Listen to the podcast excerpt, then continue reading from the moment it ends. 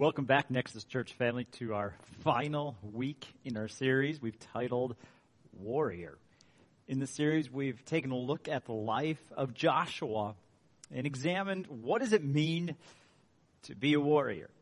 Now, as I've said repeatedly in this series, we are all warriors. God has given us a mission. We call it the Great Commission in Matthew chapter twenty-eight.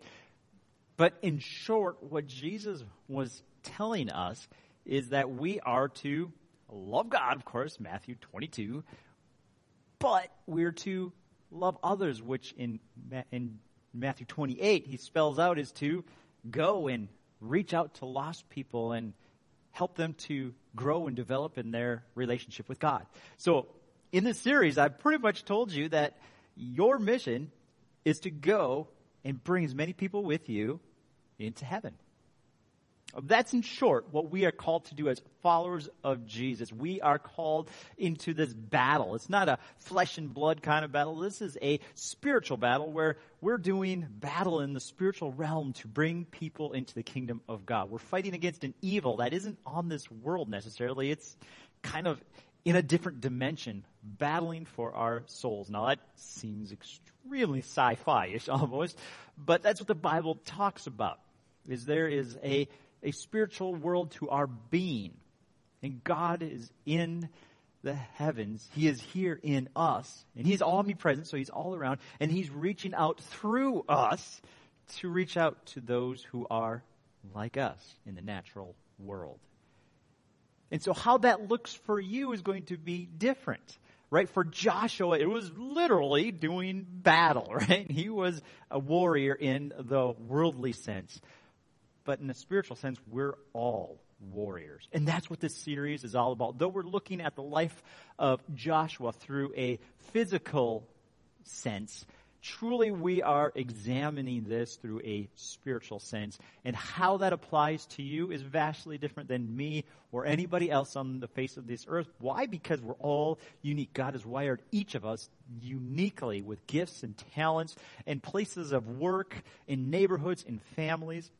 And we've also gotten spiritual gifts that he has given us that make us unique as well. So for every person in this world, there is a call from God to fulfill.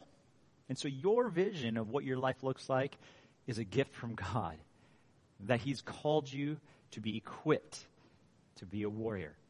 And so that's been kind of the premise behind this whole series, is that you are a warrior. You have a purpose. God has a plan that's unique for you.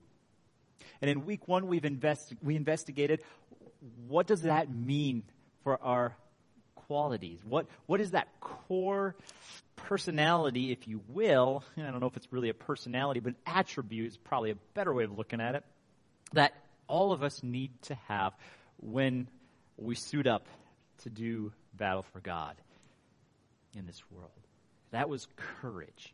Now, again, we're not talking about this like, let's go to war and, and start punching and, and taking swords and guns and all that kind of stuff. No, this is a, a spiritual battle that requires us to be internally developed with courage to stand, with courage that isn't necessarily born inside of us. It is something that is developed over time. And for Joshua, as we looked at it, that very first week, he had to spend forty years waiting as all the people of Israel passed away because of their disbelief and their lack of trust in God.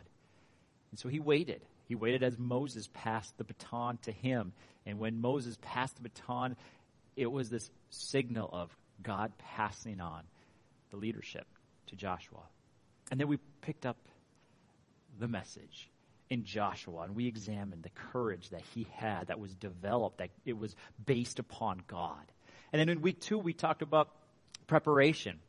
Uh, right away, after God says, be strong and courageous, keep your strength in me, he's like, be prepared. And he talked about food and, and getting all the proper utensils ready for the battle. It's very simple. In order to do battle for God's kingdom, you need to have the tools. What are those tools? Of course, we got prayer. We've got time with God in the Word, uh, the Bible. It, we need to be surrounded by people and invest in ourselves, so that we can be strong and we can have relational connections, right? So we need to be prepared. We need to do what it takes, surround ourselves with the right people, be built up spiritually. And then last week we talked about perseverance. Perseverance is so crucial in your development as a warrior, because each of us is going to find time where it's not going to be easy. It's, it's not going to be easy. But as we talked about last week, we need to be reminded that where we see walls, God sees a way through. He's he's always working. And then sometimes when we don't see progress, we, we can't give up because God is still working. God is always working. And then we also examined how our victory, our ultimate, when we look back in heaven someday, it's going to be because we persevered today. Our victories ultimately is because we don't give up. We don't faint. We will reap a harvest in due season if we don't give up, as Paul said in Galatians chapter five. And that just leads us in to what we're going to talk about today.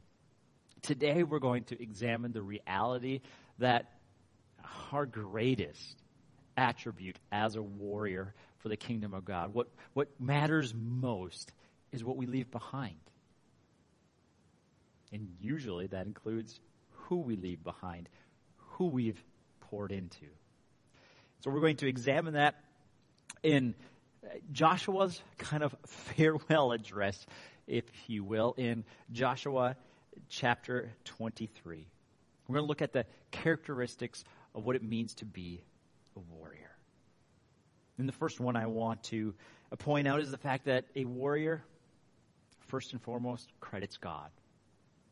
Every single time. When you think about those godly men and women who have gone before you, those who have poured into you, those who have developed, the, the, the people who have come underneath them and, and just done all the things we're going to talk about in the next few points, the number one thing they do is they say, God did. I was a, a fool, but God did. I, I, I had so many moments where I don't know why I kept going forward, but God saw something in me and he didn't give up on me and he just kept doing this work, right? It's always God.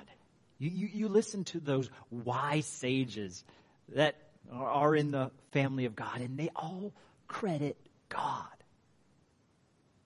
That's a sign of a true warrior.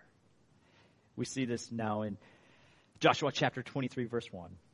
A long time after the Lord had given Israel rest from all the enemies around them, Joshua was old, advanced in age. So Joshua summoned all of Israel, including its elders, leaders, judges, and officers, and said to them, I am old, advanced in age, and you have seen for yourself everything the Lord your God did to all the nations on your account, because it was the Lord your God who was fighting for you. Look at all that has happened from the time Moses carried the torch until me, now ending my time carrying the torch. Look at all that has happened, all the victories that have been won, all the all the things that happened. It was because of God. It was because of God. You see, God gets credit first and foremost in a true warrior's life. We see this in Romans. Paul writes this so beautifully and I would say speaks life into us. In Romans chapter eight, verses thirty-one through thirty-nine, I want to read this to you. It's, it's such a beautiful depiction of God and what he sees and what he does for us. What then are we to say about these things? If God is for us, who is against us? He did not even spare his own son, but offered him up for us all. He, how will he not also with him grant us everything? Who can bring us accusation against God's elect? God is the one who justifies. Who is the one who condemns? Christ Jesus is the one who died, but even more has been raised. He also is at the right hand of God and intercedes for us. Who can separate us from the love of Christ? Can affliction, can distress, can persecution, famine, nakedness, danger, sword, as it written, because of you, we are being put to death all day long. We are counted as sheep to be slaughtered. No, in all these things, we are more than conquerors through him who loved us. And he goes on to say, There is nothing that is able to separate us from the love of God. See, what is Paul doing there? He's saying everything God is is for you. He is fighting for you. He is he's doing it for you. Everything that you have is because of him. Your victories, your success, he's given that to you. We live in the most prosperous time that has ever occurred on the face of this earth. And if you live in the, the first world that we call most of Western world, you have more than anybody's ever had. And God has allowed it. He is for you. Nothing can separate you. You are more than conquerors. And then as David proclaimed in Psalm twenty-seven, some nations boast in chariots and horses, but we're not going to do that. We're going to boast in the name of the Lord our God. True warriors. Those who leave a lasting impact, who have the greatest legacy, don't point to anything they've done. They point to God. They know that they're nothing without him. Charles Swindoll put it this way. It said, legacy isn't about us. It's about God working through us for his glory, not ours. Our greatest impact will be giving credit to God for all he's done. That's our greatest impact. What do people see when they look at you? What's the number one thing they'll see? Will you be turning your attention to God, saying, it's because of him. I love him. I have nothing to boast about. If it wasn't for Christ, I'd be nothing. So the number two characteristic of a warrior who leaves a legacy is one who sees and calls out greatness in others. Now, this is probably the number one thing most people think about when they think about leaving a legacy. What does leaving a legacy mean? It means you've poured your life into somebody else. You've propped them up. I've always said that my, my hope and my desire is that my kids can stand upon my shoulders and go further, and that I am going to give them the opportunity to not have to trudge through what I've been through, but to be able to stand on my shoulders and do greater things because they don't have to go through those things I've went through. That I can be the one who teaches them and encourages them and, and trains them and say, hey, this is this is what I've been through. Don't do that. But it's more than just teaching. It's seeing. It's being able to verbally encourage them, to believe in them, to see what God sees and call it out. I, I, I love how Joshua called out the people of Israel. It was kind of a challenge, but it was it was saying, you can do this kind of a challenge. It wasn't a, you got to do this or else. It was a, I know you can do this. I have belief in you. You have the, the power of God with you. Listen to this in verses six and following in, in Joshua chapter twenty-three. Be very strong and continue, right? Continue. You've already been doing it, so just keep on, keep on obeying all that is written in the book of the law of Moses, so that you do not turn from it to the right or to the left, and so that you do not associate with these nations remaining among you. Do not call in the name of their gods or make an oath to them. Do not serve them or bow down and worship them. Instead, be loyal to the Lord your God as you have been to this day. The Lord has driven out great and powerful nations before you, and no one is able to stand against you to this day. Why? Why? Because of God, and because you've you've already been following him. You've already established that you can do this. One of you routed a thousand because the Lord your God was fighting for you as he promised. So diligently watch yourselves. Love the Lord your God. Listen to what he was telling them. Be very strong. Be courageous. You can do this. No one is able to stand against you because of God and your, your partnership with him. You can handle this. You got this. Just keep loving him. Joshua was just infusing them with belief, infusing them with this, this, this confidence that they can. Just like God was with him and told him to be strong and courageous, Joshua was just turning it around and doing it right back in return. He saw them, and he called out greatness in them. God did the same thing. Jesus did the same thing with his disciples. Listen to how, how he was praying to the Father. And, of course, his disciples, his followers were listening to this. He was pouring out into them. And remember, remember, we are now the disciples of Jesus. And so when he calls out greatness in them, he's calling out greatness in you as well. John fourteen, twelve through fourteen says, I tell you the truth, anyone who believes in me will do the same works I have done, and even greater works, because I am going to be with the Father. You can ask for anything in my name, and I will do it. Why? Right? So many times we get stuck on that, and we're like, ah, there ain't no way I'm healing like Jesus or doing miracles like Jesus. You know, I'm not feeding thousands of people. I'm not raising people from the dead. What is this craziness? He, he was trying to make a point. You as a whole, you as a people, as those who call upon my name and say, I am a Christ follower, we're going to do greater things. But here's why. It's not for our own good and for our glory, as Chuck Swindoll said. But listen, so that the Son can bring glory to the Father, yes, anything in my name, and I will do it. Moses spoke to the Israelites. Moses spoke to Joshua. And Joshua spoke to the Israelites.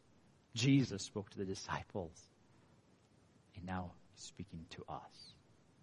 I see you. I believe in you. You're going to do even greater things. Will you, likewise, champion others? Lift them up. See the good in them. Don't be threatened by the youth. Don't, don't assume things. Get to know them. Hear their heart. Guide them. See what God is doing and champion them and prop them up and get behind them so that they can stand on your shoulders and continue to do even greater things than we ever have done. That's such a beautiful legacy. God has a vision for them, just like he had a vision for you that you, you didn't earn. I don't know what he saw in you or me, but he saw something in us. I was an utter mess when God called me. And he even called me when I was a pastor, and I wasn't anywhere near ready to lead his people. Joshua wasn't. Moses wasn't. But yet God chose us. We need to believe in those coming behind us. Leave a legacy. Leave a lasting impact. Speak life. Proverbs eighteen twenty-one says it this way. Words kill. Words give life. They're either poison or fruit. You choose. Wow. They're either poison and kill, or they give life. You choose. You choose. So, a warrior who leaves a legacy, gives glory to God first and foremost, sees and believes in those who are coming up underneath them. And then lastly, a warrior remembers.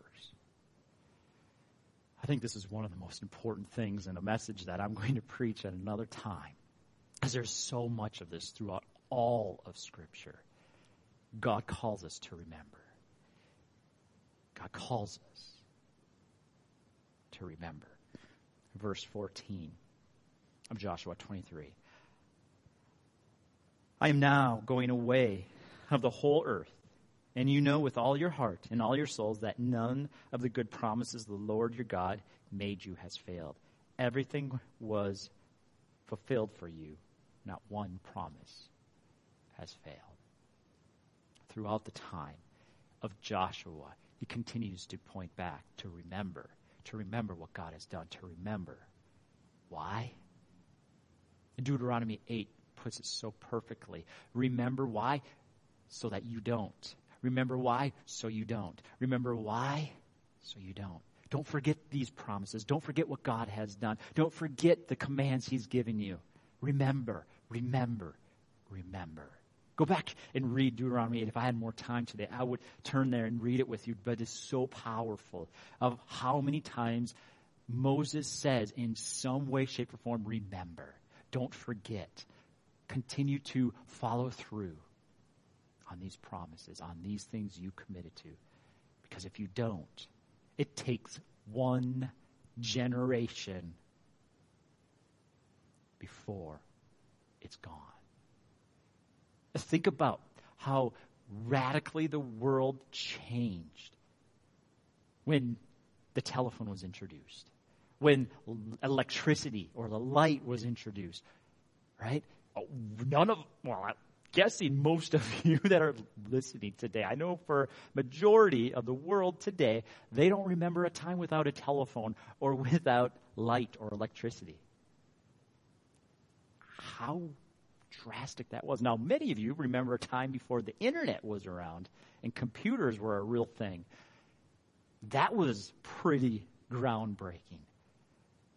But it's so easy for a generation to forget how valuable that is because we've had it now for so long. How easy it is for to forget what God has done. How easy it is for a generation to not see the power and the love of God and how it can transform a life and the importance of making Jesus both your Savior and Lord. It's forgotten. It's forgotten. God's promises never fail. Never.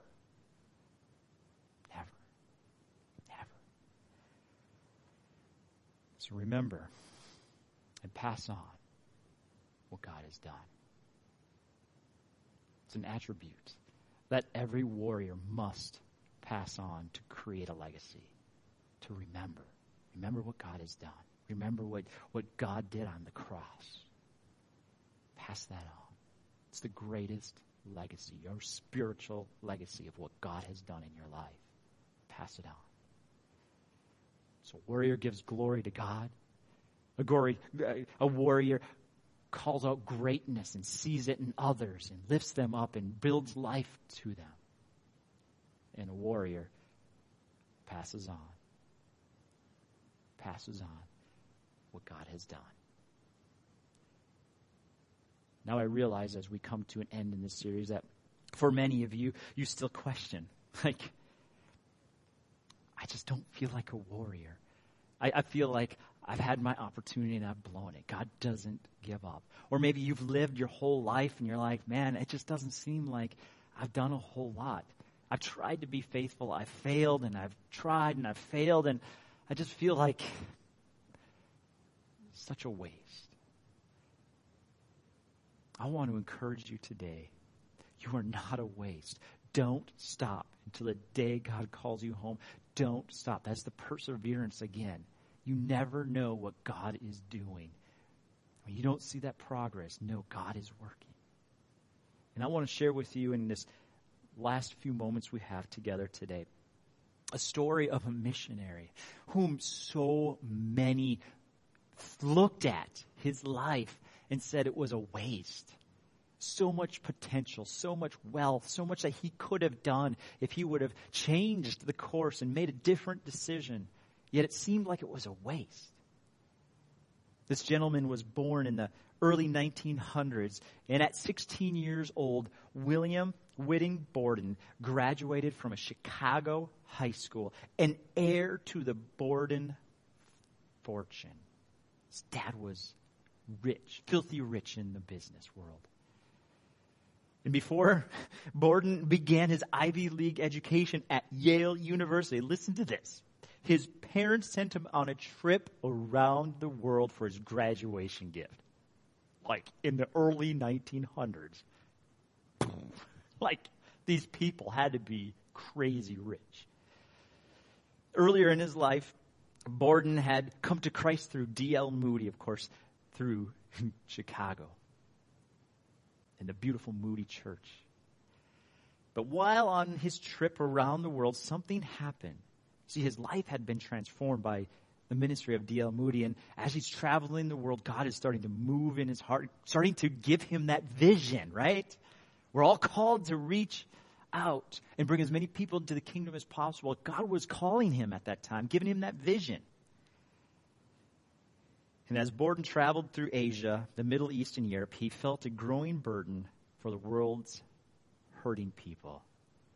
As you can guess, when Borden wrote a letter to his parents, he informed them of the inedible. He wanted to be a missionary. God had called him, had planted that vision to be a missionary, to tell people who'd never heard of the gospel, never seen a Bible, never seen a church, who Jesus was.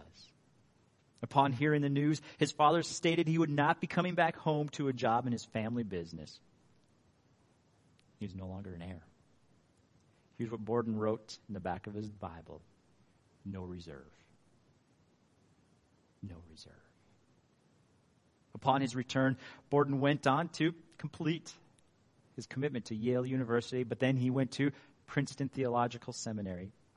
When Borden finished the Ivy League education, he boarded a ship for China. That's where God had, had called him to go, to serve as a missionary. In the back of his Bible, he wrote, no retreat. There's no way back. He's going. No regret, no retreat. However, due to his passion to reach Muslim people, he stopped in Egypt to learn the Arabic language. And while he was in Egypt, unfortunately, the twenty-five-year-old Borden contracted spinal meningitis. In the back of his Bible, he wrote, listen to this, no regret. No regret. No reserve, no retreat, no regret. Within a month, Borden was dead.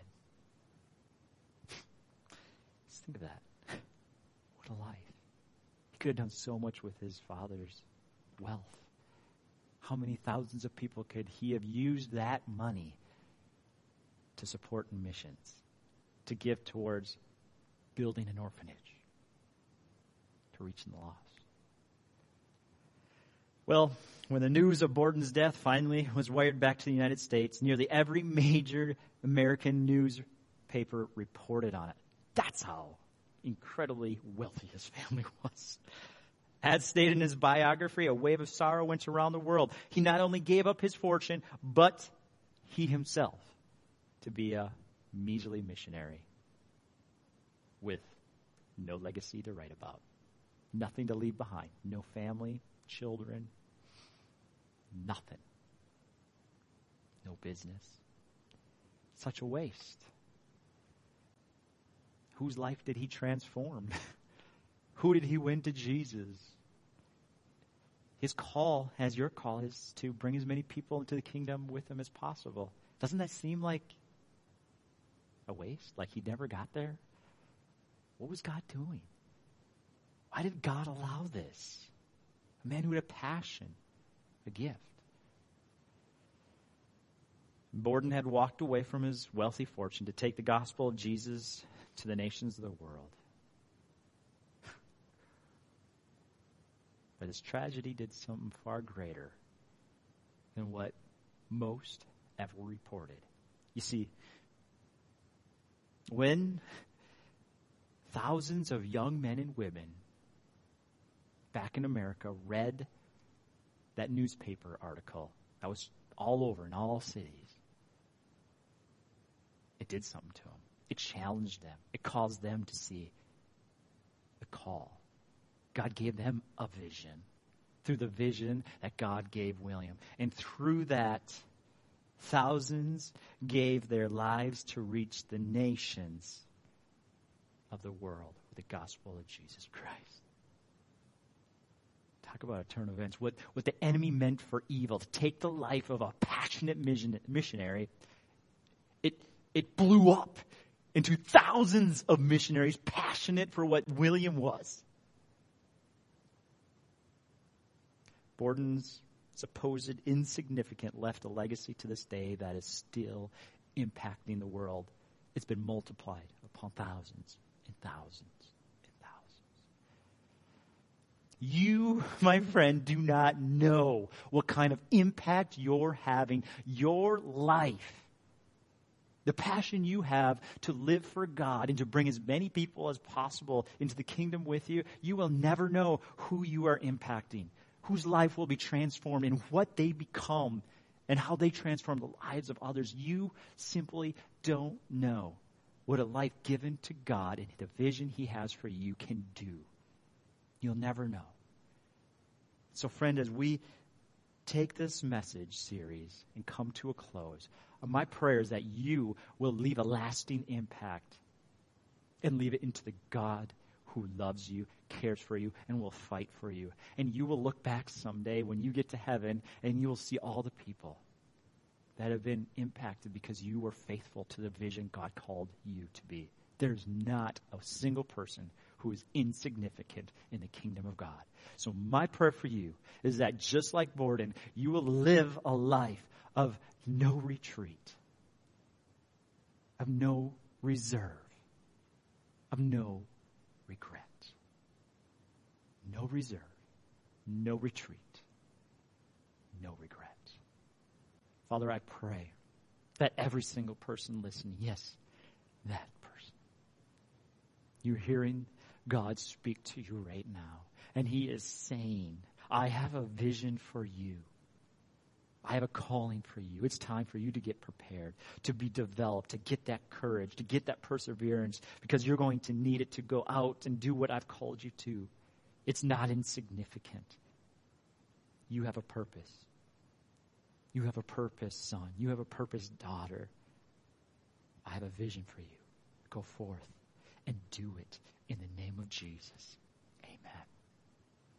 Thank you so much for joining with us in this series. If you want to find out more about us, please go to nexus church m n dot com. You can email us there. You can call us there.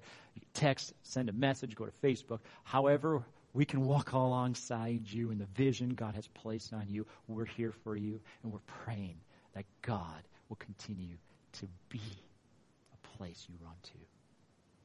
Don't give up on him. He's for you. See you next time.